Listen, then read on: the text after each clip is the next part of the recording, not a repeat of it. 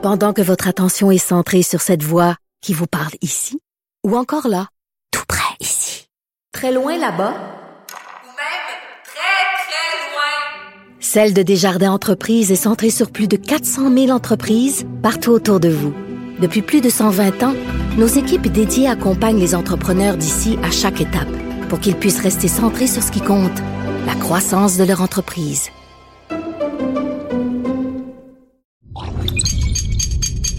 Cube Radio. Salut, c'est Charles Tran avec l'équipe Dans 5 minutes. On s'intéresse aux sciences, à l'histoire et à l'actualité. Aujourd'hui, on parle de dépression et de choc électrique. De nouvelles recherches suggèrent que la stimulation des neurones dans le cerveau peut résoudre les problèmes psychologiques avec une vitesse et une précision surprenantes. Le cerveau est un organe électrique, on le sait depuis longtemps. Tout ce qui s'y passe est le résultat de communications électriques d'un neurone à un autre selon des schémas particuliers. Ça soulève donc la possibilité alléchante que si jamais on décodait ces modèles, on pourrait les ajuster électriquement pour traiter les dysfonctions neurologiques comme la maladie d'Alzheimer, la schizophrénie ou la dépression et même optimiser certaines fonctionnalités de notre cerveau. Mais, et oui, vous avez bien entendu, des traitements à base d'électricité, faire passer du courant dans le cerveau, on a déjà vu ça. On y a cru très fort à ces techniques avec des résultats effroyables. Alors, qu'est-ce qu'il y a de neuf ici? Voici Élie Jeté. En entendant choc électrique, vous avez peut-être en tête de violentes images qui datent des années 40. Le traumatisme des électrochocs qui était appliqué pour bon nombre de pathologies sans restriction. Ces crises convulsives musculaires laissaient des traumatismes physiques irréversibles, des fractures, des luxations et plusieurs autres choses. Mais rassurez-vous, on n'est vraiment pas en train de vouloir ramener ce type de traitement sur la table de médecins. Ce dont il est question aujourd'hui est beaucoup plus doux et infiniment plus ciblé. Une étude publiée au début de 2021 dans la revue Nature Medicine démontre que la stimulation électrique peut traiter les pulsions obsessionnelles compulsives et les symptômes de la dépression.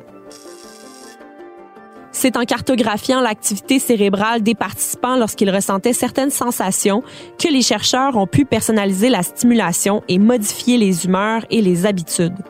Comme c'était un problème réglé à la base, dans le cerveau, les résultats étaient immédiats, contrairement à ce qu'on peut espérer comme issue avec la thérapie ou les médicaments. Les résultats ont également montré à quel point les symptômes que nous avons tendance à classer comme un seul trouble, la dépression par exemple, peuvent impliquer des processus électriques propres à chaque personne. Une équipe de l'Université de Californie à San Francisco a implanté chirurgicalement des électrodes dans le cerveau d'une femme dont la dépression sévère avait résisté à d'autres traitements. Pendant 10 jours, ils ont délivré des impulsions à travers les électrodes dans différentes zones du cerveau à différentes fréquences et ils ont demandé à la patiente d'enregistrer son niveau de dépression, d'anxiété et d'énergie sur une tablette. L'impact était rapide et nuancé. Après 1 minute de traitement, elle disait qu'elle avait l'impression d'être en train de lire un bon livre. Catherine Scangos, psychiatre et auteure principale de l'étude, s'est aussi intéressée au type d'activité cérébrale qui coïncidait avec des périodes de mauvaise humeur. L'objectif était d'utiliser ces réponses pour guider le placement d'un autre ensemble d'électrodes qui fournirait ce qu'on appelle la stimulation cérébrale profonde. Cette technique peut restaurer la fonction perdue des neurones en les replaçant avec une impulsion électrique cohérente à haute fréquence. À ce jour, elle a été utilisée le plus souvent pour traiter les troubles du mouvement comme la maladie de Parkinson. Elle s'est également avérée prometteuse pour la dépression. En revanche, parce que la dépression se présente différemment selon les personnes, elle implique plusieurs circuits neuronaux.